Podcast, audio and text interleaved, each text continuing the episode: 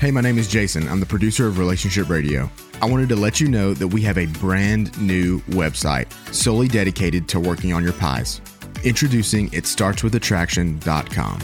You can listen to every episode, learn about the pies, and sign up for our weekly newsletter. Go to itstartswithattraction.com. It starts with attraction, one word. Itstartswithattraction.com to get signed up today.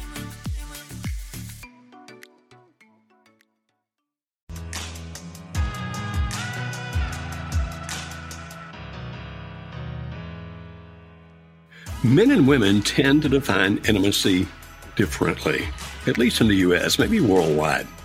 Because when men talk about intimacy, often they're talking about sex. And there is a sense where intimacy and sex are similar to each other. But when women talk about intimacy, they actually have a better understanding of it. It has to do with being open and transparent and vulnerable to the point where I can trust you with my emotions. I can trust you with telling you what I do, what I want to do. I can trust you with telling you what I believe, what I don't believe, all those kinds of things, and can still feel accepted by you. Now, does that affect the other kind of intimacy? In other words, does that affect what happens in the bedroom? And the answer is absolutely my mentor when I was a young man, which was some length of time ago. But when I was a young man, my, my mentor used to tell me everything that happens outside the bedroom affects what happens inside the bedroom. And everything that happens inside the bedroom affects what happens outside the bedroom. So we're going to be talking about intimacy, and it will include some things about sex, but it's going to be basically starting where the women start with the openness and transparency. Uh, I'm Dr. Joe Beam with MH International. You probably know us as Marriage Helper. And this handsome man here with me is Roel Gerber. Roel lives in, and it's currently, as we record this, is in South Africa. Uh, Roel is a rock and roll star over there. I think kind of semi-retired now. Is that right, Roel? Am I correct? Correct.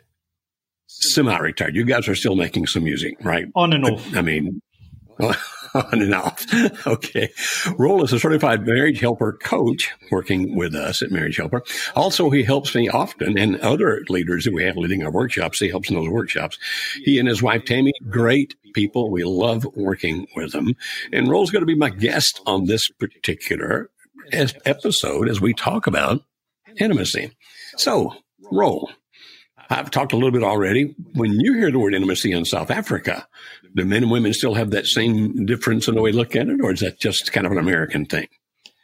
No, I think even in our general conversations with friends and family, generally when we bring up the term intimacy, you can see they kind of back off because I think they th- they think we're going to use the S word. We're going to start talking about sex, but when we clarify, like actually, like I think you say it the best is into me see.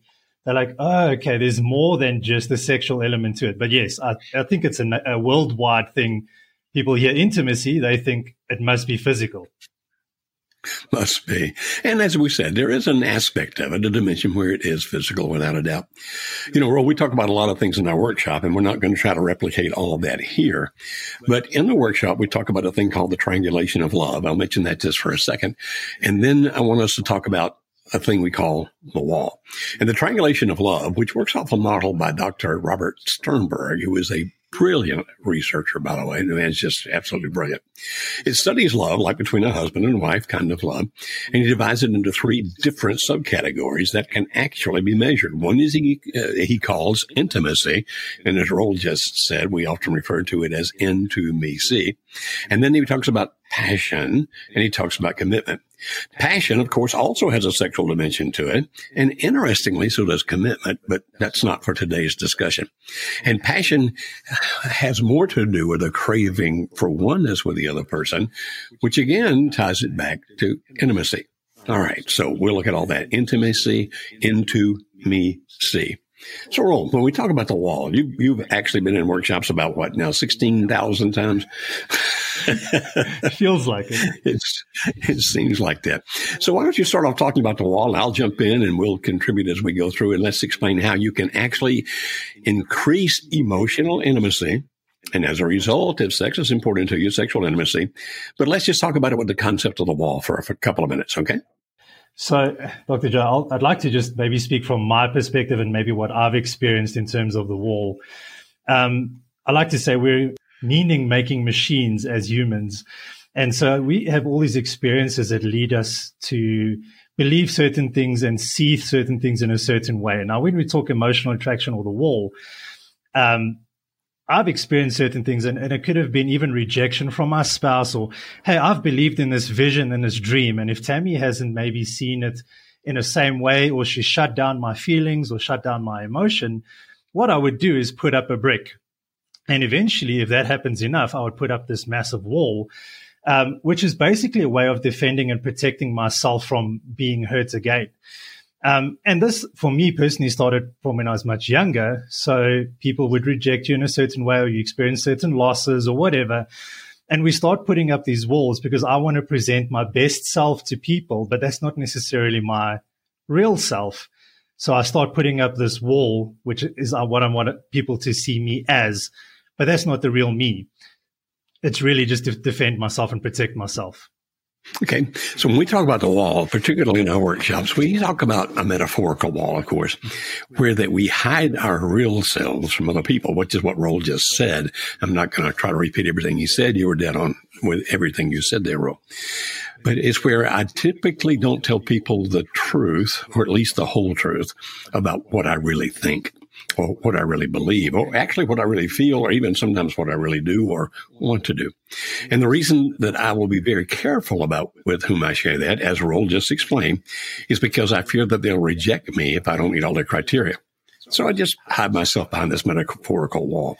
And then on the other side of that wall, we paint a portrait that we think the other person wants us to be. Now, some of it's accurate because some of it really is how I think, feel, believe, or act. But some of it's inaccurate where I pretend to be someone else because I want to make you happy with me. But Roel, when you're doing that, when you're hiding part of who and what you really are, can you feel that the other person loves you, just loves you? Or did they love who they think you are? No, I definitely think it was they were loving who they think I was. I think it felt very non authentic. I felt fake and superficial.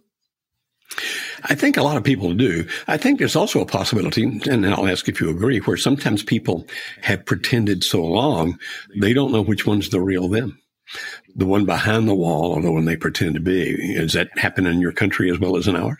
Absolutely. I think it, it happened in my life for the longest time. Just that wall was such a blur. It actually became more of a reality than I thought it was. And a person in that situation sometimes will get confused. Which one's the real me? But when you are dealing with the real you is when you have a deeper peace, but also can have a deeper angst. Let me explain what I mean. Every one of us, and this is true in America, and I'm sure it's true in South America or every South America. You're actually in South Africa. That's a different place altogether. I'm sure this is true all around the world. But um, behind the wall, the real me, the genuine me, if we will, uh, sometimes is not a very likable person, even to me. There are days sometimes when I don't like me. I'm assuming that you have experienced that. Mm, absolutely. So, but you didn't tell me you didn't like me. Play on words there. Sometimes we find it difficult to like ourselves. And so when I say we have more peace if we accept ourselves behind the wall, that can be a little difficult because we also know that we're flawed, that we're messed up. But when somebody else can accept me and love me as I really am, then that's when I'm going to find the deepest peace. We talk about pulls and pushes a lot. It's the biggest pull that can exist between two human beings. When I believe that you accept me as I am, in other words, you know what I think, I feel, I believe, and act, etc. At least as much as one human can know another, and you accept me anyway. Now, let me clarify one thing about that. I'm going to ask uh, Roel to talk about some bricks here. Sometimes people say, "Well, I can't accept the fact that a person believes that way or thinks that way or feels that way." Understand that when we talk about accept, we're talking about facing reality. If, if a person believes that, I can say, I don't believe that you believe that, or I refuse to accept that you believe that, doesn't change what they believe. we talk about here, when we say acceptance, we mean face reality. If a person's done something, you might find the behavior unacceptable, but accepting that it happened is just facing reality. And so when I feel that you can accept, I do think that way, I do feel that way, I do believe that way, etc., then I'm feeling a strong attraction to you because I want somebody who can accept me even though I don't meet all the criteria. Now we talk about the difference though between acceptance and endorsement. the fact that I accept that you did that doesn't mean I endorse it. The fact that I accept that you feel that way doesn't mean that I endorse it, that you believe that way. And it certainly doesn't mean that I encourage it. But acceptance, which means that accept that it really happened. And even though we may not get along in some specific areas because of what you believe, etc., we still treat each other with respect and dignity because that's who you are and this is who I am. Now, that's what we talk about when we talk about acceptance. You say, well, I thought you guys were talking about emotional intimacy. That's where emotional intimacy finds its roots. I can, I can feel open and transparent and vulnerable with you when I know I can tell you what I truly think, truly believe, truly feel, truly do without fear that you're going to somehow punish me. So, Roel, when we talk about the wall, and you've again been part of this, well, I said 16,000. That's probably a slight high, probably no more than 15,000 times that you've been in workshops with us. You've heard us talk about the wall, and I'm sure you've explained it in your coaching to other people. And taking a brick off the wall means actually self revealing, doesn't it? How does that occur? Yeah, it's definitely that place. Uh, what we were saying is being vulnerable. That sometimes means sharing some of our weaknesses or uh, some of the things that we feel strongly about. Um, but in general, if we've put that brick up, it means perhaps it was mistreated previously or thrown back at us. So me taking that brick off takes a level of trust um, in the other person that when I do take this brick or I share something emotionally that I feel vulnerable about, that I feel you might attack me or I might need to get defensive with, if I take that off, I'm hoping and trusting that you're going to treat that with respect, gentleness, and acceptance despite what that brick might be. So if I'm vulnerable with Tammy and sharing my feelings about um, something she did, instead of her getting defensive and saying, yes, but you do this and throw that brick back at me, she can say, oh, I'm sorry you feel that way. Or her response will determine whether I'm going to hand her another brick or not. Okay. And so, uh, as you were well explaining here, taking a brick off the wall means that I'm going to self reveal, typically by what I tell you. Or I may do it by something I demonstrate like I'm going to show you, I'm going to let you see what I really feel or really think or et cetera, et cetera. And as you just pointed out, like if you can do that with Tammy, if you can take the brick off the wall and tell her what you really think, even if it's about her behavior, and she accepts that you think that way or feel that way, etc. Even if she doesn't necessarily agree with you, that's when this this avenue of communication opens up. That's absolutely amazing, and it does something to us emotionally, right? Mm. Yeah, definitely gives me that sense of security and safety. Hey, you know what? I can do this again. It makes me feel like I can trust the other person, which means I want to be more open and more vulnerable every time. If we were talking about a thing called attachment styles, which again, you know a great deal about, we would say that, that what happens is when you feel secure, in other words, I don't think you're going to abandon me. And, and you're going to be there for me when I need you. When we feel secure, we can be open. We can be transparent. We can be vulnerable. Now, I realize we're talking about this in a big picture sort of way. And you may be thinking, I would love to have that kind of emotional intimacy with my spouse, but I don't think I can ever be that open with him or her because I don't think they will ever accept me. Well, obviously this is a two way street, but think about it this way. It starts with you. If you can start being open and transparent, to the point you think your spouse can handle it. But when they are open and transparent of what they think, feel, believe, or do, if you can still be accepting, even if you don't endorse or encourage, if you can be accepting, you can actually start that intimacy where that after a while they'll feel really safe with you. Now, at some point, then you're going to want to look at them and go, I want the same privilege. I want to be below, uh, be as open and transparent and vulnerable with you as you are with me. Now that might take some help. So, for example, we have people like Roel who are around the world who coach as marriage helper certified coaches who can help you think through how do you develop that, etc.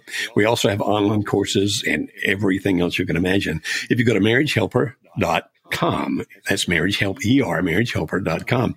And if you do that slash book, marriagehelper.com slash book, then you can actually make an appointment to talk to one of our folks who can help you find what it is that we have that can help you. It might be some of our free videos on YouTube. It might be some material we've already written. It might be a coaching session or two with Roel or someone like Roel. It may be telling you about our intensive three day workshop that really helps couples a great deal. But we want to help you.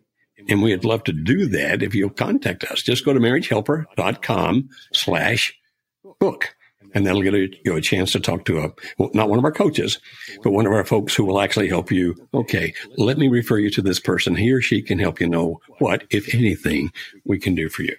So, Roel, thank you so very much for joining us from South Africa. I know as we're recording this, it's already evening there, and I'm probably messing up your supper. so, thank you for taking the time. And if you folks, if you want to coach with Roel, he's one of our coaches that are available. Do you have any slots at this point open? I know that you stay really busy. So, I do. you do have a few. Yes. And so if you want to contact and us and talk to coaching or us about coaching with Roel, that's great. We have other coaches and other places as well, but Roel's first class. We think the world of him. Thank you for being with us, Roel. Thank all of you guys for being with us on Relationship Radio. And we'll talk about more topics like this very soon. Thank you.